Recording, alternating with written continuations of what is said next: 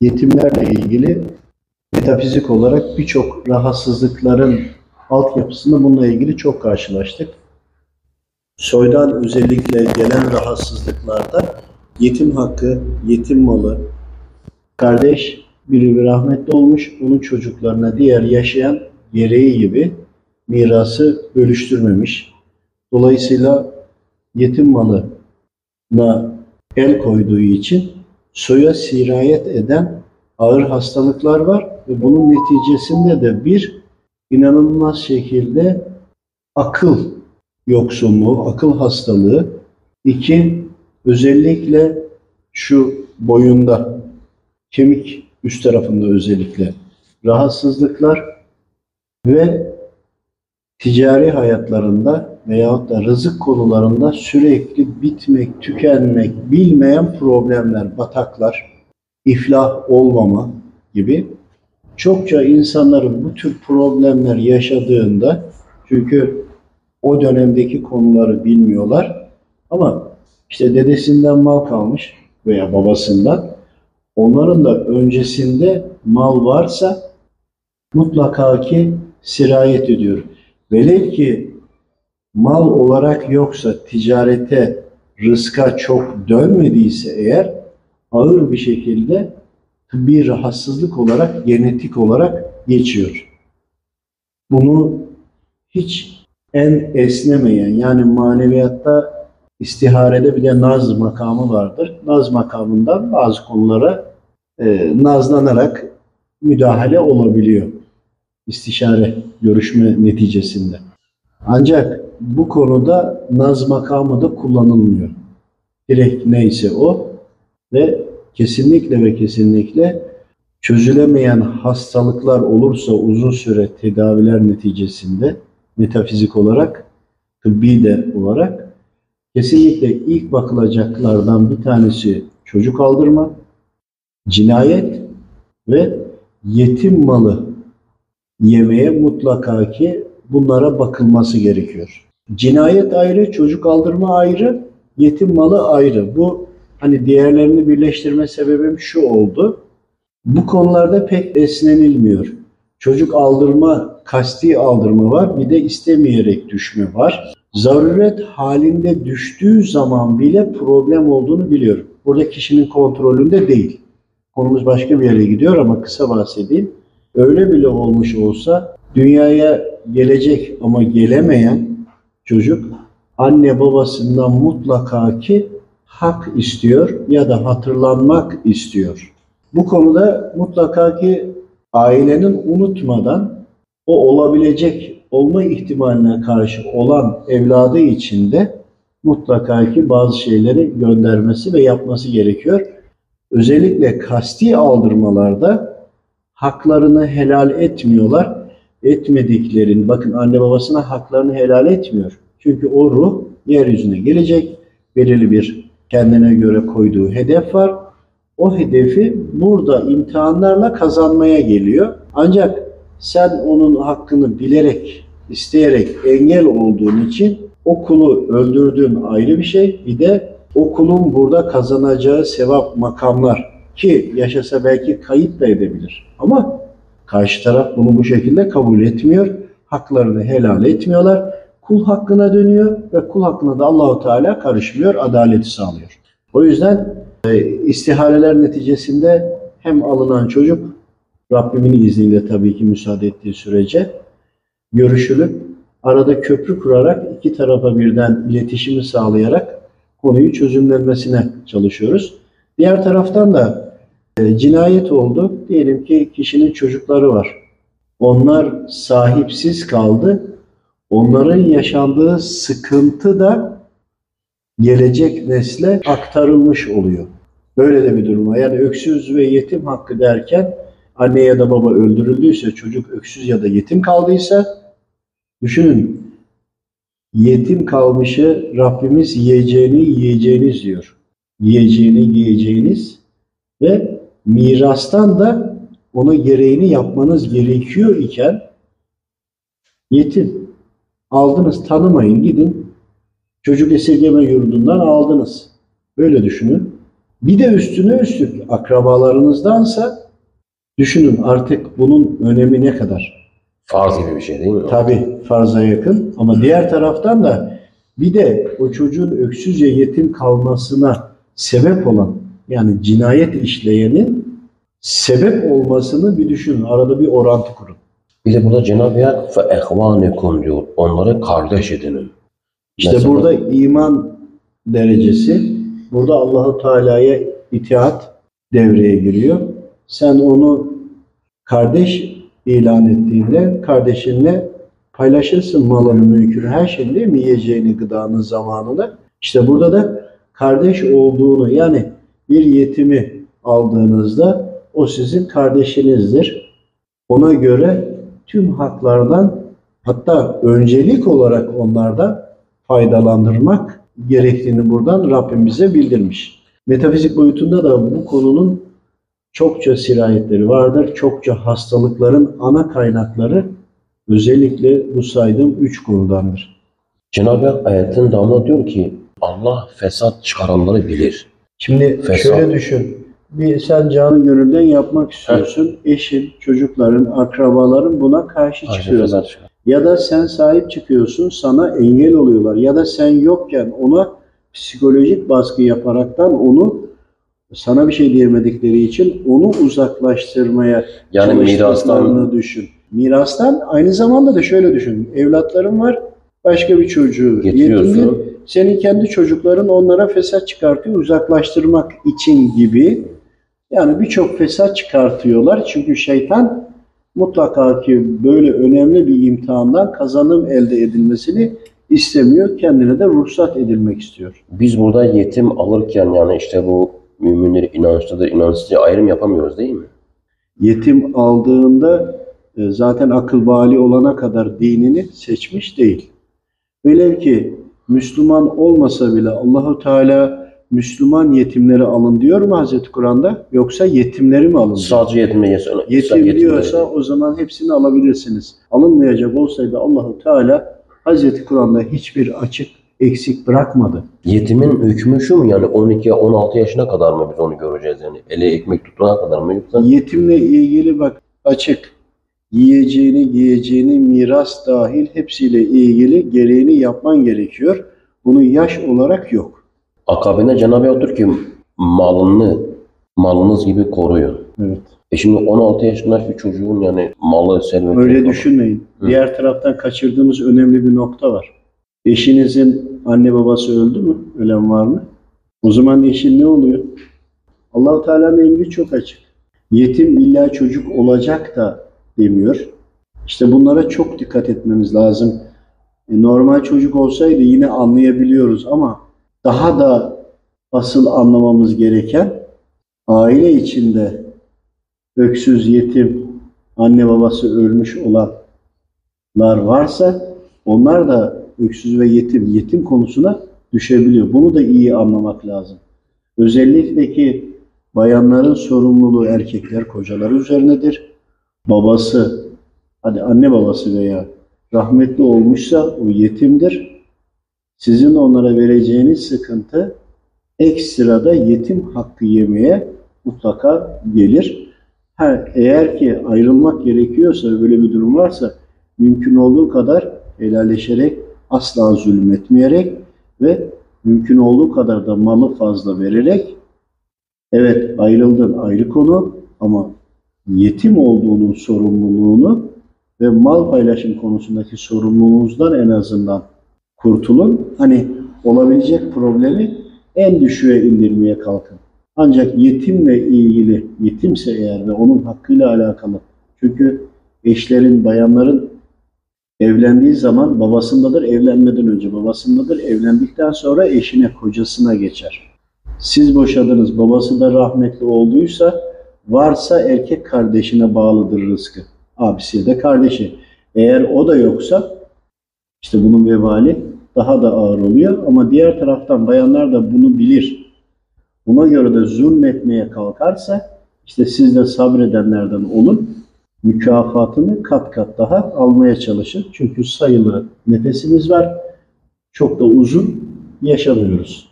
Diyelim biz 16 yaşında, 17 yaşında bir tane yetimi aldık eve. Buna haremlik selamlık Var. uygulanmıyor mu? Evet efendim. Şöyle kız çocuğuysa eğer erkeğe haram olur. O yüzden mutlaka ki ona göre gerekli düzeni kurmakla yükümlüyüz. Yok erkek çocuğuysa da eşimize haram olacağı için bir zamandan sonra bununla da alakalı gerekli sorumluluğu yapmak gerekiyor. Yani yediğinden, içtiğinden vermenin ya da parasal destek vermenin, mirastan destek vermenin engeli değil bu. Cenab-ı Hak kardeş edinin. Şimdi kardeş kavramı girdiği zaman o zaman ne olacak şimdi haremlik selamlık? Şimdi kardeş kavramına kendine kardeş şöyle düşünün. Evlisiniz, erkek kardeşiniz var ve siz de Kız erkeksiniz. Şöyle düşünün. Senin erkek kardeşine bile senin eşin belli bir haremlik noktada durması gerekiyor. Bunu karıştırmayalım. Süt kardeşi Bunu mesela olayı zaten- farklıdır. Benim süt kardeşim var iki tane biri kız biri erkek. Bu farklı. Özellikle bu konuları da incelediğim için iki tane de süt annem var. Biri rahmetli oldu. Allah rahmet eylesin. Fakat öksüz ve yetim alındığında sen yine yapman gerekeni yapacaksın. Ama oradaki yaşayışa da haremlik ve selamlık noktasına da uyacaksın. Zaten belirli bir yaşın üzerine çıktığında normalde de bunlara uyulması gerekiyor. Hani bir anne kendi öz oğlunun yanında bile belirli bir noktadan sonra dikkatli olmak zorunda. Şimdi bu da var. Hani Mesela bu konuları bilmek çok güzel. Mesela biz erkek kardeşlerimizi, eşlerimizden çok samimi görebiliyoruz. Yani şu anda bu toplumda çok var ama İslam bunu men ediyor kesinlikle. Evet, kesinlikle. Ancak şöyle bir şey var. e, Metafizik boyutunda bunun gibi konular da oldu. Ne çok konular yaşamışız ya. Hani konuyu ben direkt anlatayım. Kişi geldi, erkek kardeşiyle eşinin alakası var mı diye soruyor. Anladığınız mı? Çünkü neden? Bu noktaya iten ne var? Kocasıyla kardeşi, erkek kardeşi bir araya, yani iki erkek kardeş bir araya geldiğinde gelen eş kaynıyla daha fazla samimi konuşuyor. Sohbet dışına da itiyor. Halbuki bakıldığında da öyle bir durum yok. Fakat şeytan buradan bu durumu çıkarım yapıyor. Şeytan bu fitneyi veriyor. Onlar böyle davrandığı için de şeytan konuşurken o bayanla, o kayına hani muhabbetlerine bal sürüyor. Devam edebilsinler diye. Evet. Mecazi anlattım burayı. Bal sürüyor ve muhabbet devam ediyor. Aynı anda da diğer asıl kocaya, kadının eşine de hemen bu Kıskançlık. fikirleri kıskançlık damarına basıyor. Hani bir şey de yok. Ama gerekli şekilde uyulmamasının yani Allahu Teala'nın emrine uyulmamasının faturası bu hale geliyor. Yani benim eşim erkek kardeşimden çok bu kadar aşırı Evet, şey yapamaz. ediyor, yapamaz hayır. Yapamaz kesinlikle. Tabii tabii ya bir şey yoktu. Baktık inceledik ama Allah'ın izniyle Rabbim doğrusunu bilir. Şeytanın burada farklı yani şeytanın hani binlerce e, çok fazla şeyleri oy- oyunları olur ya. Yani her ne durum olursa olsun Allahu Teala'nın emrine karşı gelinen noktada fark etsen de fark etmesen de şeytan hemen oradan çıkarım yapıyor. Aslında o da işini yapıyor. Fırsat vermeyeceksin. kişiler belli olmasa bile yetim hakkı diye ayrılan bir pay var. Evet. Yetim yok ortada ama kazanılmış büyük bir para var. Şöyle Orada yetim hakkı deyip ayrılan bir kısım var. Bazı Bunlar insanlar mesela- ticaret yaptığında bulunduğu evi veyahut da ticari hanesinin, fabrikası veya atölyesinin civarında yetimler vardır. Çünkü bulunduğun bölgeden sorumlusun ya. Cuma namazına gideceksin. Orada bunun istişareleri yapılması lazım. Eskiden öyleydi artık pek mümkün değil. Yetim olma ihtimaline karşı yetim hakkını ayırırlardı. Hani böyle bir şeyden haberi yok ama olma ihtimaline karşı da yine kendini temizlemek için bunu uygulayan uyanık, zeki, çevik, atik Müslümanlar da vardı. Yani biz şimdi e, yetimi aramak zorunda mıyız? Yetimi Çevremiz- aramak zorunda değil ama olan ticaretinden de yetim hakkını da düşünmek olası. Yani bu binadayız. Burada birçoğu birbirini tanımıyor. Ama yetim olma ihtimali var mı? Var. İhtiyaç sahibi olma ihtimali var mı? Var. Olmayabilir. Ancak sen bunu ayırıp ona göre yetimlere bir şekilde ulaştırdığın zaman ve ona göre verdiğinde o hakta muaf tutuluyorsun. Yani Rabbim ben bilmiyorum bulamadım ama vardır da var olma ihtimaline karşı bunu yapıyorsun. Hani bir Müslüman rahmetli oldu. Cenaze namazını oradakiler kılınınca diğerlerinden düşüyor ya. Sakit oluyor. Ha, bunun gibi böyle bir eşleştirin. Yani dinimizde çok kolaylık var. Kolaylıkları da anlamaya çalışalım. Bir de Hz. Resul-i Ekrem Efendimizin hem yetim hem öksüz olduğu. Yani buradaki hikmeti öğrenmek istiyoruz. Şöyle düşünelim. Cebrail aleyhisselam diyor ya. E diyor ya Rabbim Fahri kainat Efendimiz hem annesiz hem babasız hem taşladılar. Hem işte yani bir sürü öksüyetin kaldı dedesinde aldığın gibi anlatıyor. Kıssayı bilirsiniz. Uzatmayayım. Sonunda Rabbimiz ne diyor? Kalbinde diyor benden benim sevgimden başka diyor sevgi olmasın diyor. Ya o zaman Bir bunu de Efendimiz Aleyhisselam'ın yaşantısı, o zaman dönemdeki sahabelerin yaşantısı, o günden gelecek tüm insanlara örnek olacak tüm konular vardır. Onu unutmayın. Onlar bize örnektir. Bizim en çok faydalanmaya çalıştığımız yer burası. Ayetleri tam anlayamıyoruz. Hadis-i şerifleri de keza aynı şekilde nacizane kuluz. İşte buradaki olaylardan alaraktan okuyaraktan, anlamaya çalışaraktan güncel hayatımızda yakın örnekleri bularak çözüm yapmaya çalışıyoruz. Yani Efendimiz Aleyhisselam'ı taklit etmeye, o zamanki sahabeleri taklit etmeye çalışıyoruz. Yoksa bugün görüyoruz internette veya birçok yerde herkes o kadar çok farklı şeyler söylüyorlar ki. Örneğin bir konu olmuştu namazları e, birleştirme ile ilgili. Denildi ki birleştirelim ya da üç vakit olarak bir konu oldu. Bununla istişare ettim. Yani istihare ettim aslında. Peygamberin ne yapıyor sen ona bak diye bir şey geldi. ayet-i kerime o. Örnek olarak Resulümün hayatı size yetmiyor. Tabii. Cenab-ı Hak. Ve ondan sonra hep dedim ya konular olduğunda mutlaka siyer dersi önemli. Farz, sünnet, icma, kıyas. Bir konu olduğunda sahabelerin hayatında olmuş mu diye hep araştırıyoruz. Yani olan her konuyu hani Efendimiz Aleyhisselam diyor ya ashabıma uyun, gökteki yıldızlar gibidirlerden de yola çıkarak işte olmuş olaylar var mı, neler olmuş ona bakıyoruz. Sonuçta da e, birleştirelim deyip de böyle de kılınabilir diye iddia eden kardeşimize dedim benim peygamberim beş vakit kılmış, ben de beş vakit kılmak istiyorum. Bana dedim bunun bir daha teklifini yapma ama zaruret olursa da kolaylıktır. O zaman da bunu çok zaruret olursa da kullanırım ama çok erzen bir durum olması lazım diye de söylemiştik. En son Resul-i Ekrem Efendimiz Aleyhisselam şöyle bir hadis var ki yetimin başını okşa diyor. e, iki türlü de anlayabilir, anlayabiliriz. Başını okşa dediğinde bir baba sevgisi yok. Hani bir temas ettiğinde hemen burada bir duralım. Arkadaşlar mutlaka ki eşinizin alnından öpün. Neden mi? Çok kızgın olabilirsiniz. Tiyolar veriyorum. Neden? Alnından öptüğünüzde, Efibez bezi de burada ya, beyin de burada. Tabii içinde beyin var değil mi? Var hepimizde çok şükür. Buradan öptüğünüzde güven duygusu oradan gelişir. Güven duygusu buradan bu- e, oluşur. Bununla birlikte çocuklarda da aynı şekilde okşama. aynı şekilde olur. Eşinizle eğer alnından öperseniz ve buradan temasla o güven dolu- duygusu oluştuktan sonra geri kalan her şeyin üstesinden gelebilirsiniz ve hatalarınızı da düzeltebilirsiniz ve kendinizi affettirebilirsiniz. Bunu da yazın. Dönelim çocuklara. Çocuklar da aynı. Ancak başa temas dedin ya, Çocuklarda demek Ha, diyelim ki kız çocuğu veya şey temas ettiğinde bir fiziki temas tenin Dokunuşu. teması dokunuşu da güven verir.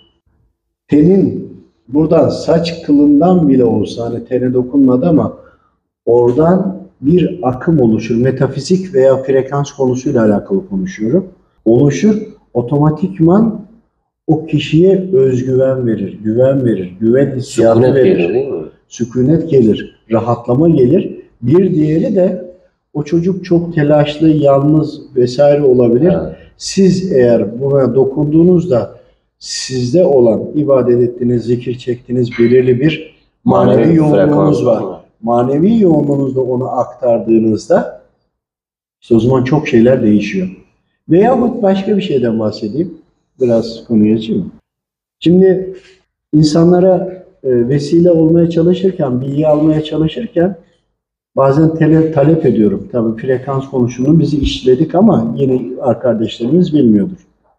Yükseltmeyi talep ediyorum. Bazen öyle no- noktaya çıkıyor ki bir anda kulaklarında basınçlar, çığlığı, şeyler böyle çığlık, çığlıklar değil ama ya ona yakın geliyor. Çok yüksek çünkü çok fazla algılıyorsun.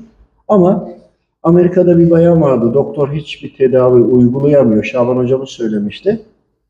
Ameliyatı yapılacak. Buradan Amerika daha yüksek frekans lazım. Çünkü buradan oraya ulaştığın zaman senin enerjin ya da frekansın arada şeytan birçok tuzaklar kuruyor veyahut da birçok kirli, sıkıntılı, yağmurlu, çamurlu, rüzgarlı yerden geçebiliyorsun. Çok yükseğe talep ettik. O yüksekte bir süre dayanabildim. Yani bitti. Birkaç gün geçti, ağrıları kesiliyor. Doktora gidiyor ve oradan temiz rapor alıyor. Beyinde uğur vardı, doktor müdahale edemiyordu. Şaban Hoca burada onunla bilgisini alabiliriz. O kadar yordu ki yüksek frekans. Şimdi frekansa neyi geçtim? İşte düşürmeyi talep ediyoruz. Halbuki yanımda olsaydı erkek haliyle olacak.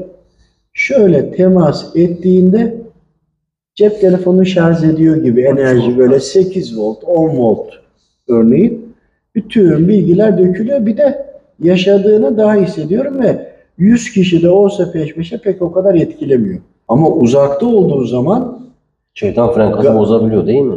tabii şeytanı falan gırtlıyoruz. Yoksa nereye gideceksin? Gidemezsin ki. Mecburen onun için çok çok üstüne çıkıyorsun ve bağlandığında o bağlantıyı her daim canlı ve diri tutman gerekiyor.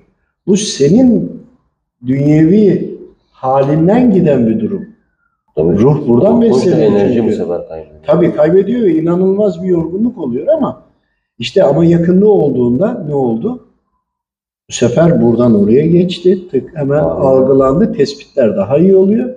Bunu alalım çocuklara bir de yetim ve öksüzse onlara temas ettiğinde hem enerjin geçmiş oluyor hem o sevildiğini düşünüyor ama bir taraftan da şöyle yaptığında özellikle burada yine güven güvenmesi gerektiğini yani kendini huzurlu ve güvende hissettiriyorsun.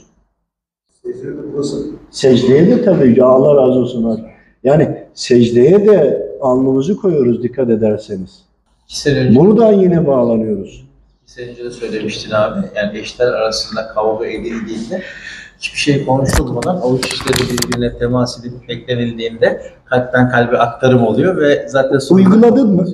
Çok Kalbe Temas. giden damar da var. Burada bile el temasıyla el ele tutuştuğunda bile diyor ya kalbe giden bir yol var. O Kalpten kalbe yolda giden bir yol var. e, e, evet elden geçiyor. Bu da var.